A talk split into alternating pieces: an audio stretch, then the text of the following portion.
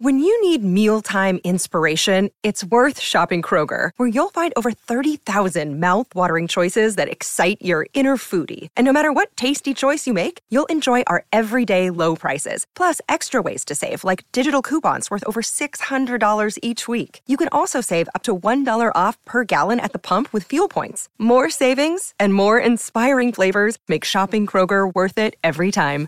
Kroger, fresh for everyone. Fuel restrictions apply.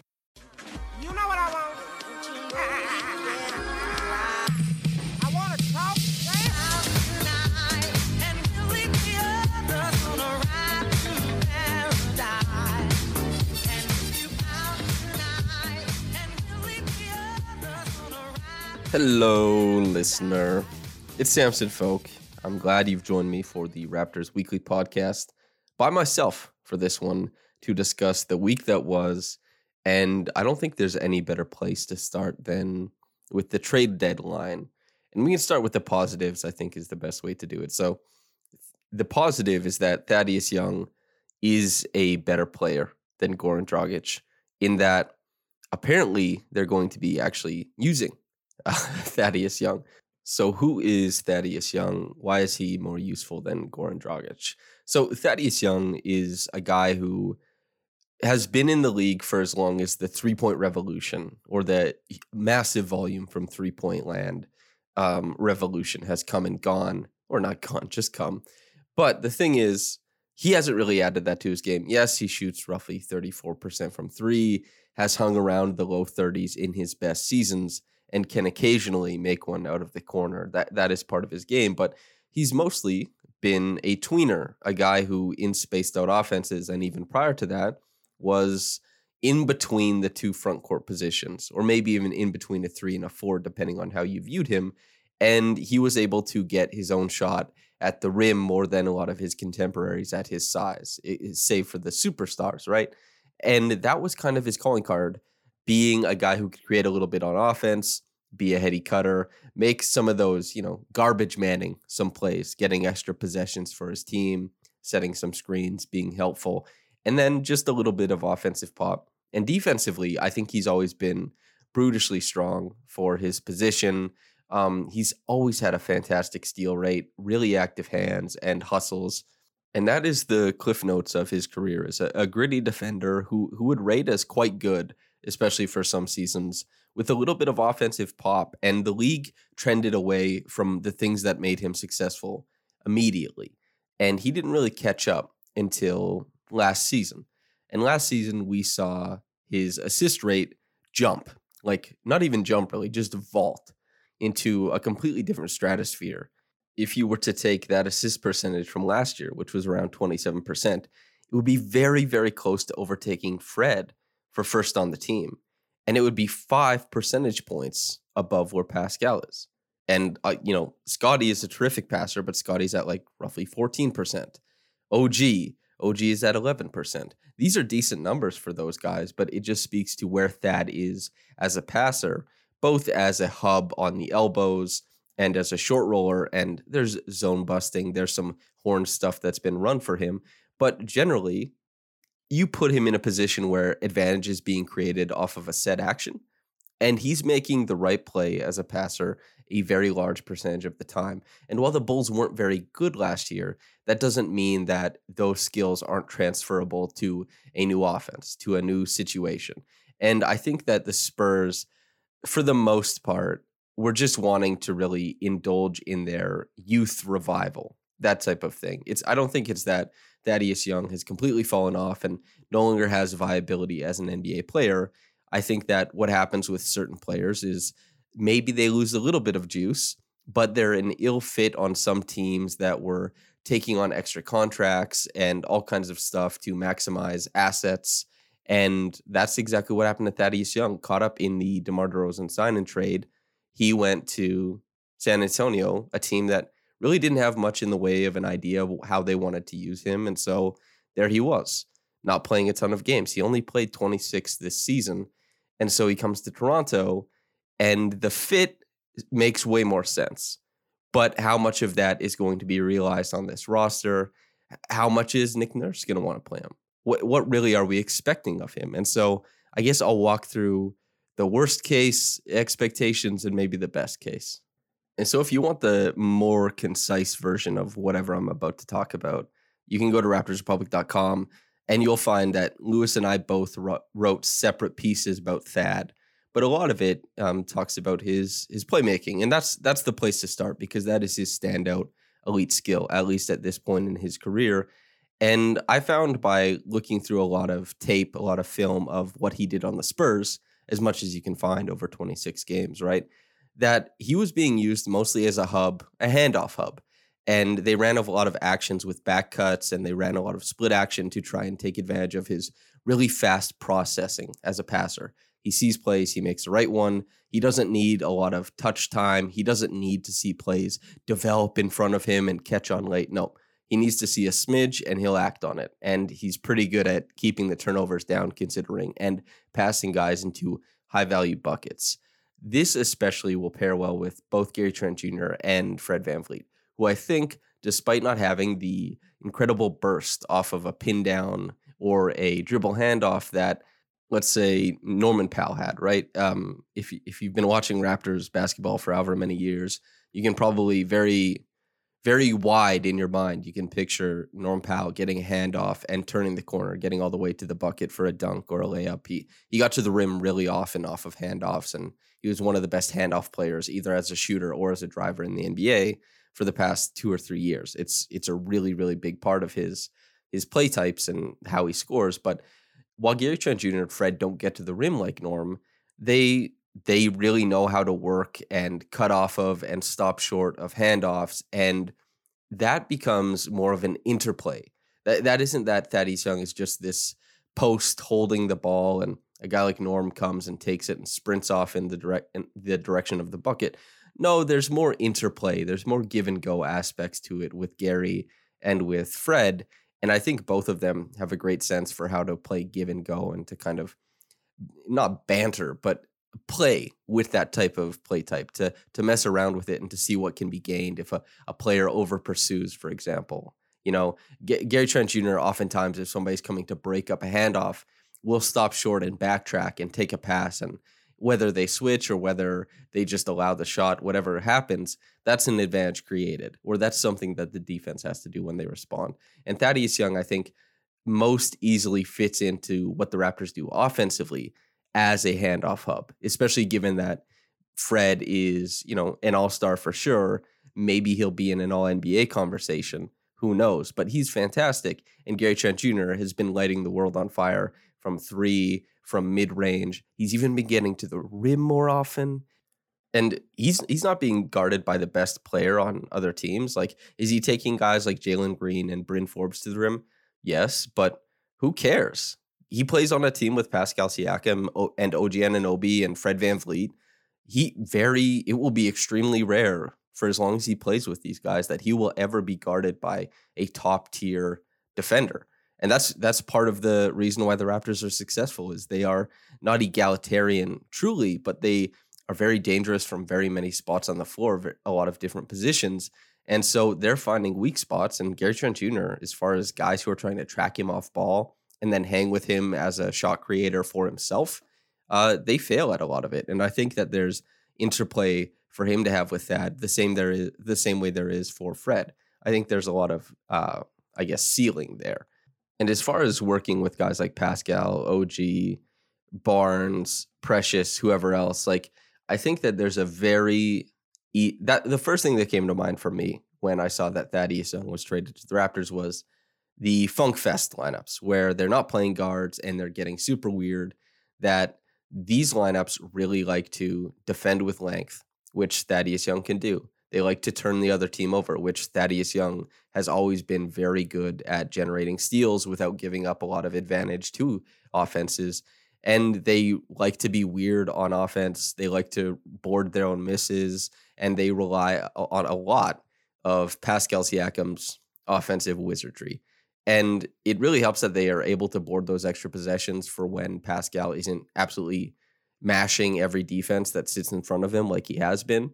But uh, Thaddeus Young, I think, if he's in those open interpretive actions where the Raptors have a bunch of long guys always cutting and flying around the the half court, I think that him as a passer can open up some set plays, some set actions, whether it's like just him whipping the ball across the court to a guy like you know, I'm imagining like a blind pig action where Thaddeus Young is either the guy above the break with the ball or the guy at the elbow waiting to get the blind pig pass and one of Delano Banton or Scotty Barnes is going to run off that blind pig action, take the ball, and just smash into the rim or something like that. There's lots of different ways that you can use him, but I think that him being such a gifted passer, that makes it seem like okay, maybe there's something good here. Maybe there's something that would be very, very useful. And if things go really well, he would fit in super, super well, both as a defender and as an offensive player and Precious Achiuwa, we've seen that he's hit corner threes in these lineups. That makes sense. And if he's hitting those, these lineups get way more dangerous. The same thing applies for Thaddeus Young. If the Raptors are going to be able to play OG and Scotty and Pascal, and those guys can isolate and try things and post up to their heart's content, then I think that makes sense that Thaddeus Young will try to be an outlet of some in some sort, right? And I also think it makes sense that the Raptors, Nick Nurse, should be you know, going to the drawing board to try and figure out how to take advantage of Thad's remarkable, honestly, passing talent. And I think that's really interesting. That's all the best case scenario. So the worst case scenario is really bad. Now, now this I don't think is likely to happen, but the jokes are being made, and I think that they're funny, and I think that it's kind of leaning on you know uh, past trauma as a fan or just the the Goran Dragic thing. I was somebody who was completely fooled about the Goran Dragic stuff. I mean, he did play some games to start, but I thought he would be a fixture in the rotation, and it turns out he just wasn't interested whatsoever. And that's really too bad because an optimized Goran Dragic would probably fit pretty damn well on this Raptors team, but c'est la vie anyway. But that is the exact thing that you're afraid of with Thaddeus Young. So the Raptors trade a first round pick. And truthfully, you know, the they did trade a first round pick. I don't want to undercut that. Trading first round picks has become something that teams really, really give a damn about. And the Raptors, they should really give a damn about trading a first round pick. You see that teams are hard pressed to to move away from their first round picks, and I understand that. But it is worth mentioning that a second rounder from Detroit is coming back. That is as close to a back end of the first round as you can possibly get from a second rounder. Whether it's pick 31, 32, 33, 34, whatever, it's going to be around there. And you can you can set your watch to that because Detroit is a very bad team. Not when they play the Raptors, but they're a very bad team. So the Raptors, they didn't lose the pick altogether. It's more like they moved back anywhere from let's say 8 to I don't know, 16, 17 slots. If the Raptors are play or I guess well, it can't be 17 because it's lottery protected. So anyway, uh 16 slots perhaps like it, it, they maybe could have the 15th pick and have it go to San Antonio. They could have the 21st pick and have it go to San Antonio. But either way, if it's not in the lottery, that thing is going to San Antonio and they're going to look at maybe they moved 10, 16 spots back.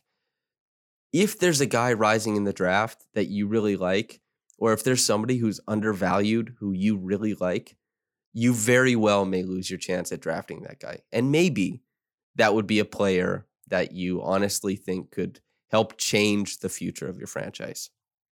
There's always that possibility. And the Raptors, OG Anunoby at 21, Pascal Siakam at 27. It matters when you lose draft position. It totally does. That being said, it's not just a straight first gone. There's there's some opportunity cost there. And I I understand why some people will talk about how this makes it so that the Raptors don't have to guarantee a contract to whoever they draft at the end of the first round, but I I hate that, dude. That like yeah, I get it. I, I see what you're going for there, but eh, that why would that move a fan base? And the if the fans have to understand cap minutia to be fans, to under to be sold on moves, then I don't think that's you know, th- that's fine. But that that doesn't mean that it's like an outright great tidy piece of business or something. I think that this is a very marginal trade for the Raptors. And it, it could be anywhere from like marginally positive, I think, to I think it could end up being quite negative depending on what happens the rest of the season. As the Raptors traded for Thad Young, uh, the Cavs got Caris LeVert, for example. The 76ers got James Harden. The Nets got Ben Simmons, Seth Curry, and Andre Drummond. The the Celtics got Derrick White, and they gave up quite a bit to get him, but the point and the Hawks are healthy and probably moving up. And the Hornets, they got Montrezl Harrell. Everybody that wants the Raptors spot or is in a spot that the Raptors want got better. I think that is objective. And so the the play in, the back end, like the four, five, six situation in the East is uber competitive. And so all it would take, honestly, is a decent slide from the Raptors to completely put them in a position where they actually moved a substantial amount as far as draft position in this trade. So that's like the worst case scenario is that everything pops off for other teams. The Raptors have some streak of bad luck or whatever else, and they end up giving up a huge exchange for a pick uh, for a guy in Thaddeus Young that I really hope does work out. And I've enjoyed Thaddeus's game for a long time, but he hasn't been playing, and you have to see how he works with the with the team first. And it's marginally concerning that as soon as he got to the Raptors, every question that you know has been asked about him, they've responded a lot talking about leadership and presence and you want to hear when you trade a first round pick and again i'm just going to say first round pick from here, here on out don't talk to me about the draft position because i already talked about that. You want to hear about on court presence and that's not owed but that's just what people want to hear and I, am sure thad is going to join the raptors one of these games, whether it's after it, more than likely, it seems like it's going to be after the All Star break, and maybe he'll be acclimated, and maybe he needs to be able to play himself into shape a little bit. You know, he he talked about the struggle he had about staying in shape despite not getting run time and all that kind of stuff. Who knows really? But he hasn't hit the court yet. Having a player come and you're staggering their entry into the rotation and stuff like that, it's a little bit concerning when you give up draft capital for that player, especially since Ben Simmons, for example, in the Nets situation, this is a guy who no doubt you understand given all the hubbub around him. And this is a guy dealing with mental health who says like he's working back from a position, he needs to get in a position where he can play, all that kind of stuff. That's happening. You have to deal with that. That's why he's having a staggered entry into the lineup. But Thaddeus Young doesn't have that. And he's also doesn't represent the ceiling for example, that you know Ben Simmons does. But of course, the Raptors didn't trade James Harden; they traded a first round pick. All this to say, I hope Thad comes in and gives like anywhere between 12 to 18 minutes every game.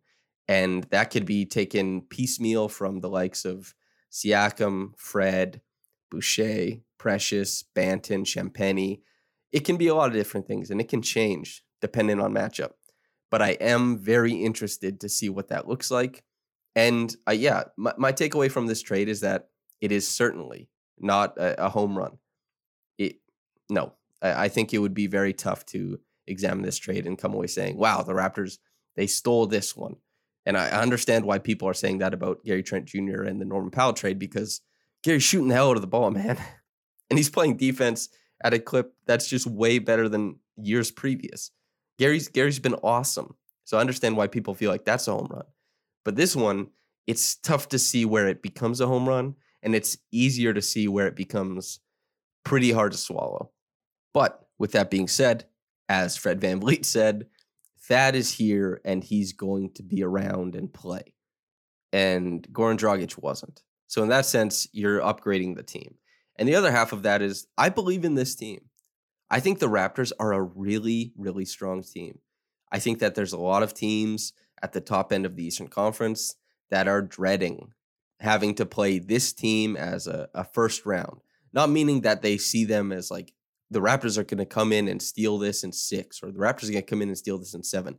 They just know they're going to have to work hard for every single win. And you don't know what that looks like at the end of a series, especially when the Raptors have the type of top end talent, especially the way they've been playing, like Pascal Siakam and Fred VanVleet. I do not care about Pascal's bubble performance. That was an oddity. I honestly believe that. I am treating Pascal like he's going to perform somewhere near this regular season in the playoffs as well. If if you disagree, that's okay, but I'm I'm not looking to litigate that take from myself anyway. And so yeah, not a lot of high end potential for this trade, but I'm not very afraid of the low end of it either because I think that the Raptors are good enough to stand their ground in this East. And I think that Thaddeus Young, there's a fairly reasonable avenue you can see to him helping them do that. And I think that's great. Do I wish that, like, man, it only took a second rounder or something like that? Hell yeah, I do. And especially when, you know, some of the murmurs around the Raptors reporting was that well, Goran Dragic is like very, uh, you know, attractive. Guys want to take him on to open up cap space into the future. And maybe the Raptors will take on a, a nice budding young player who has money into the next couple years. And that won't mess up the Raptors cap situation, but will alleviate another team's then you look and, you know, the Spurs are the team that got the first round pick, not the Raptors. And they did for Thaddeus Young, who was in, I would say, a very similar situation to Goran Dragic. Now, I, am not going to say that I know what was negotiated on behalf of Brad Stevens and the name of the San Antonio Spurs GM that is missing from me right now, or the conversations that Bobby Webster or Masai Ujiri had with them. I don't know what was offered. Actually, very, very few people do. And you know, there hasn't been really reporting on it either about there being, you know, a race by the Raptors and the Celtics to see who could get Derrick White or the Raptors versus whoever else to see who could get Thaddeus Young or a bunch of different teams. But there there were rumors that teams wanted Dragic. And I think that maybe the Raptors, you know, reporting or whatever, it, it came in a little flat when you look at the way the deadline happened. But I, I do not envy the situation that like Raptors insiders have because the Raptors are as tight knit an organization as it gets. And they obviously have been playing this one very close to the chest. And as is the case with like every single draft, trade deadline, whatever, the Raptors make the move that wasn't reported, that nobody saw coming, and them's the breaks. It's it's just surprising a little bit. If Thaddeus Young had been a name that was like Thaddeus Young has been very popular at multiple trade deadlines, and as fans, as analysts, as people who work around, you can't help but take in that you're hearing a name a bunch. And I think that creates a situation where you naturally value that name higher just because you're hearing it more. And the fact that Thaddeus Young's name wasn't said at all for a very long time, that makes it so that, okay, the, the, the Raptors just got this guy. But Thaddeus Young is pretty good. If, you know, well, I watched his film I watched this film from this year and I thought he was pretty damn good. So take that for what it's worth. But I think he's going to join the team. I think it's going to be going to go reasonably well. And I think once the Raptors, you see how this pick turns out, you see who gets picked at the, you know, mid to end of the first round, then you can begin to quibble about the decision they made. But I think as far as helping the team this year, they definitely didn't do as much as they possibly could. I think that's fair to say.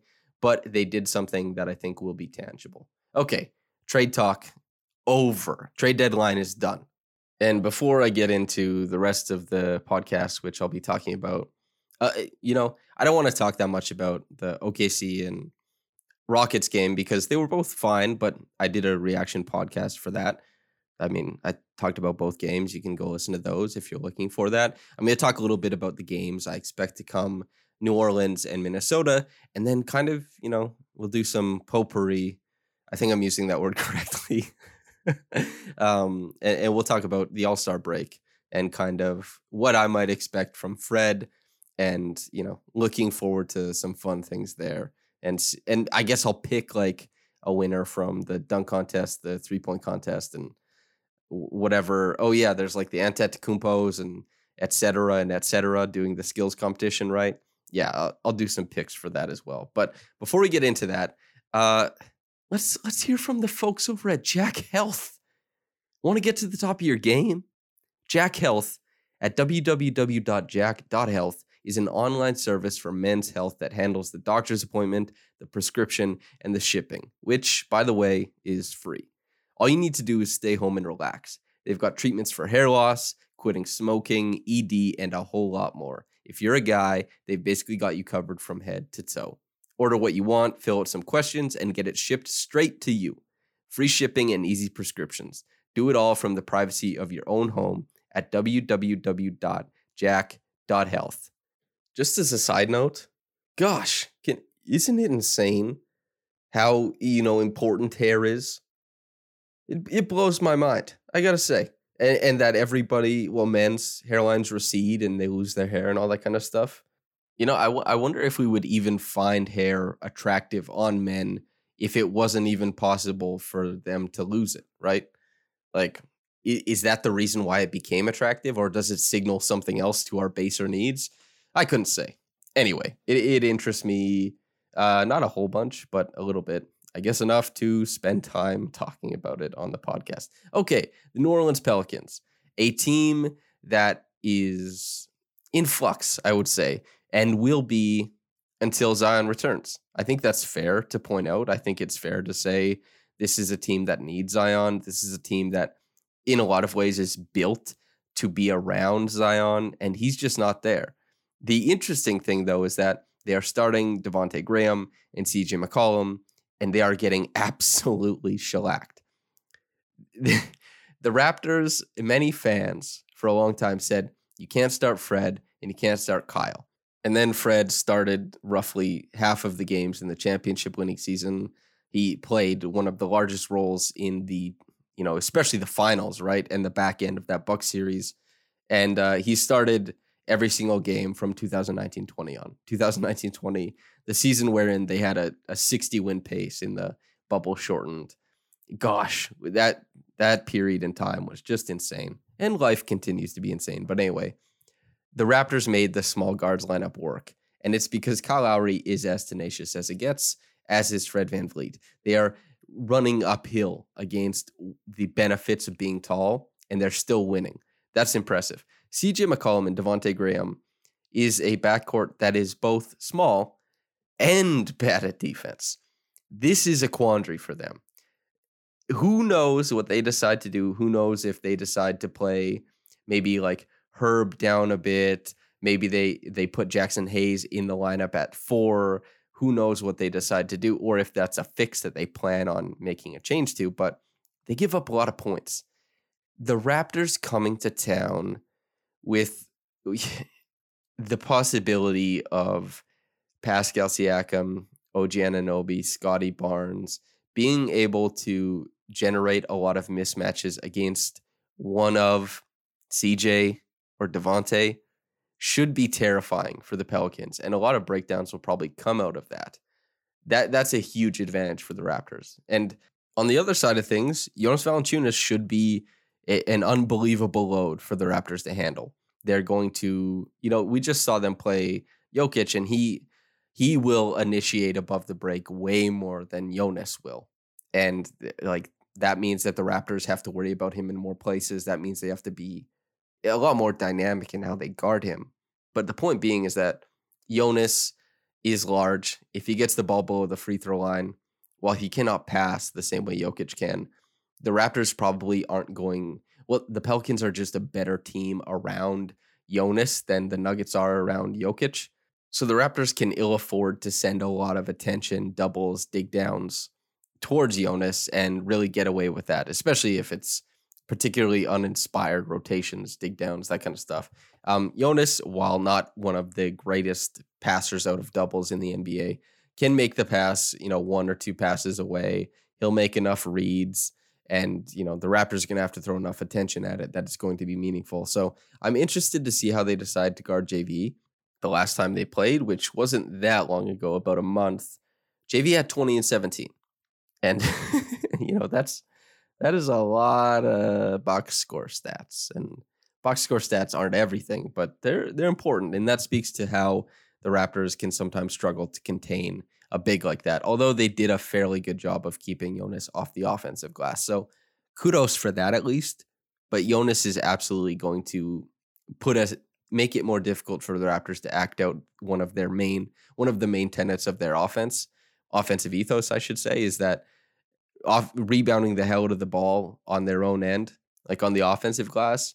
That the Raptors love to do that. And Jonas is going to make that much, much harder. And I'm interested to see if the Raptors just try and lean into supplementing the offense still with those looks after getting those second looks after getting uh, you know the offensive rebound, or if they try to play a little bit more crisp as far as being a, a team that runs a little bit more set actions or trying to embolden Pascal Siakam with maybe more pick and roll touches because he's been so good in the mid range and his handle has been so tight that you wonder if he could become a guy for this game and maybe for a stretch of time, maybe forever, that can punish a dropping defense. He certainly did against the Nuggets. That was cool to see. He did against OKC as well when Derrick Favors was there. So who knows what that looks like? And I mean, eh, the mismatches are going to be there. Absolutely. The Raptors run a lot of actions to try and generate those and the guys like OG and Scottie Barnes are going to beat Jonas down the floor. Will they beat, you know, Herb Jones down the floor? Who knows? That's a tougher ask. And they, but they'll also beat Brandon Ingram down the floor and they're going to get post position on whoever's there and it's not going to be Jonas or Herb Jones every time. So I'm I'm very interested to see how the Raptors attack that. But, you know, the Pelicans are a very talented team they were on quite a run prior to the trade for CJ McCollum. You know, they started out like 1 and 14. They were really, really bad to start the season. And you're left to wonder just what kind of game you're going to get from those guys. And the other game that happens before the All Star break, I think is the most interesting game that the Raptors have played since, you know, their their week from hell. It's it's on Wednesday, and that's against the Timberwolves. A because they traded their coach. Eh, that's also that's also a good coach uh, joke about the Thaddeus Young thing. Is the there are two coaches that have been traded for first round picks, Doc Rivers and Thaddeus Young. The joke being that Thad isn't actually going to suit up for the Raptors. But anyway, the Raptors traded Chris Finch to the Wolves in the midst of the Tampa season because the Wolves moved on from their coach and obviously there was some collusion going on with Chris. He joins the Timberwolves, and their defense this year is as close. The Heat play there. There are quite a few similarities between the Raptors and the Heat, but not enough that I would say there's copycat aspects to it. But I would say there's copycat aspects to what the Timberwolves are doing um, compared to the Raptors on defense, and there the same way there was copycat aspects to what the Pacers did last year with Nate Bjorkgren to the Raptors. This is the Nick Nurse coaching tree, right? Um, and the Timberwolves have done a pretty damn good job of it the season over, but they've been struggling lately. Karl-Anthony Towns literally said he was tired. He's like, I'm tired, man. There's a great quote on how he feels about the defense and all the running around. And so, with that being said, I believe that Chris Finch said that they might tone it back a little bit and try to get back into kind of a base package.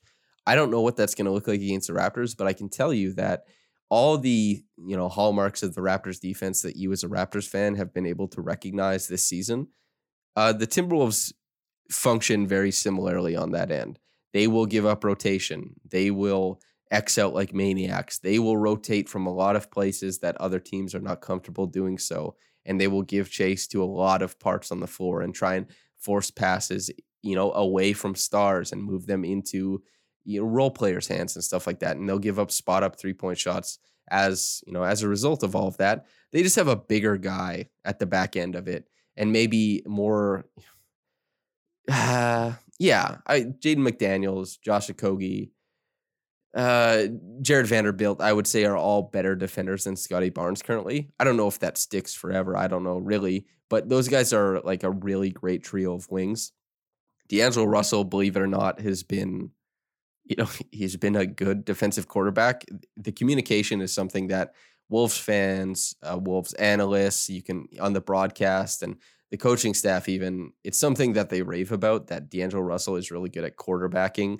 And he's also not a small guard. He's six five and he, he gets in a lot of places. He disrupts actions and he's moved quite well, especially as an off ball player. So that's cool to see. Their defense has definitely been something that has helped propel them to above 500 for so long. They're 30 and 27.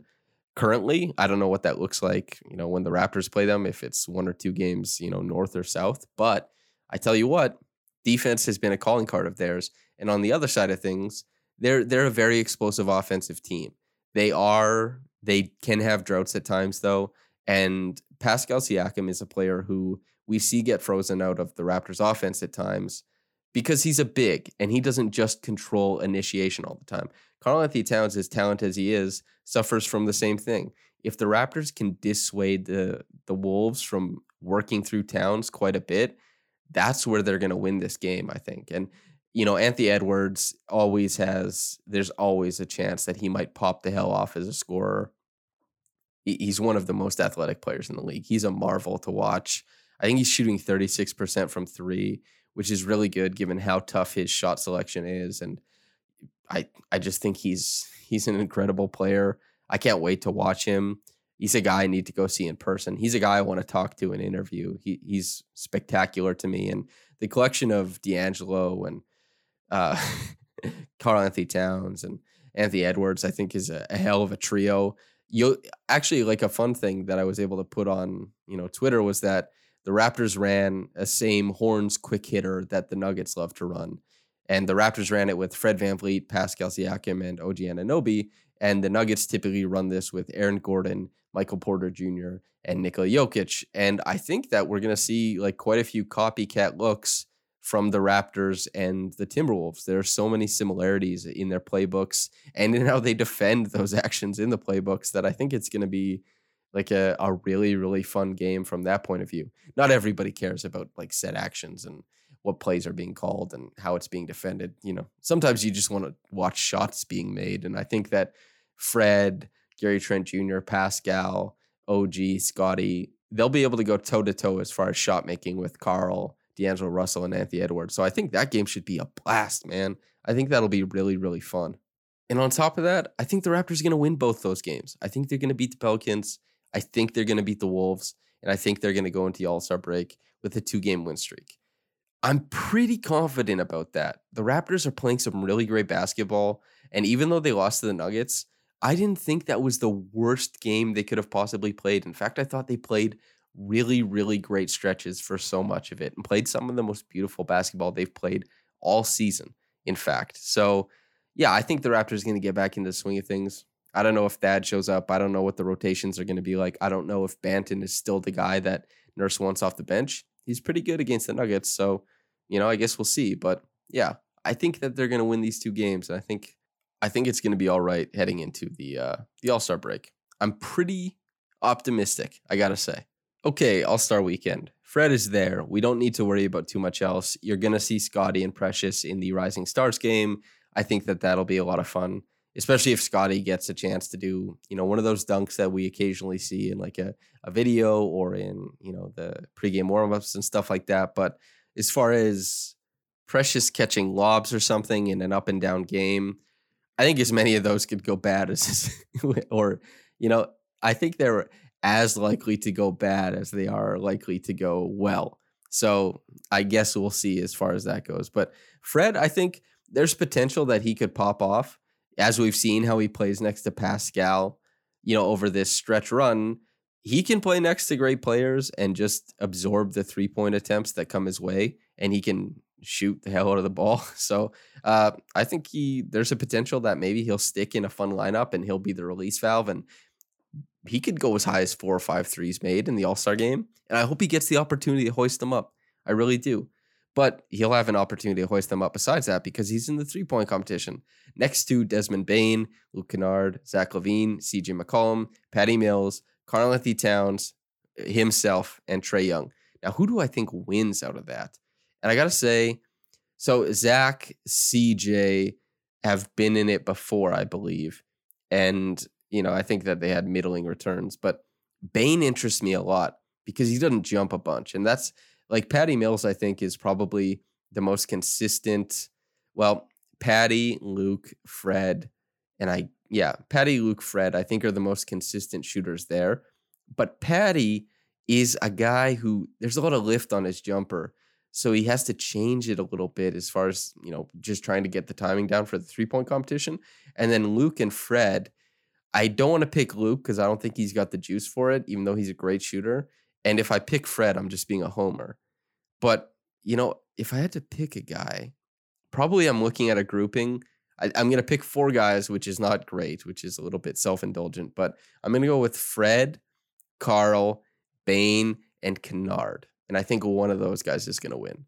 So it's like a 50 50, really. So if Zach, CJ, Patty, or Trae win, uh, you can come and you can cudgel me for my transgressions, I suppose. And oh yeah, how could I forget? Scottie Barnes is in the the Taco Bell Skills Challenge. So I'm picking the rookies: Cade, Scottie, and Josh Giddey, who uh, is also known as my, my, dear friend Ben Pfeiffer.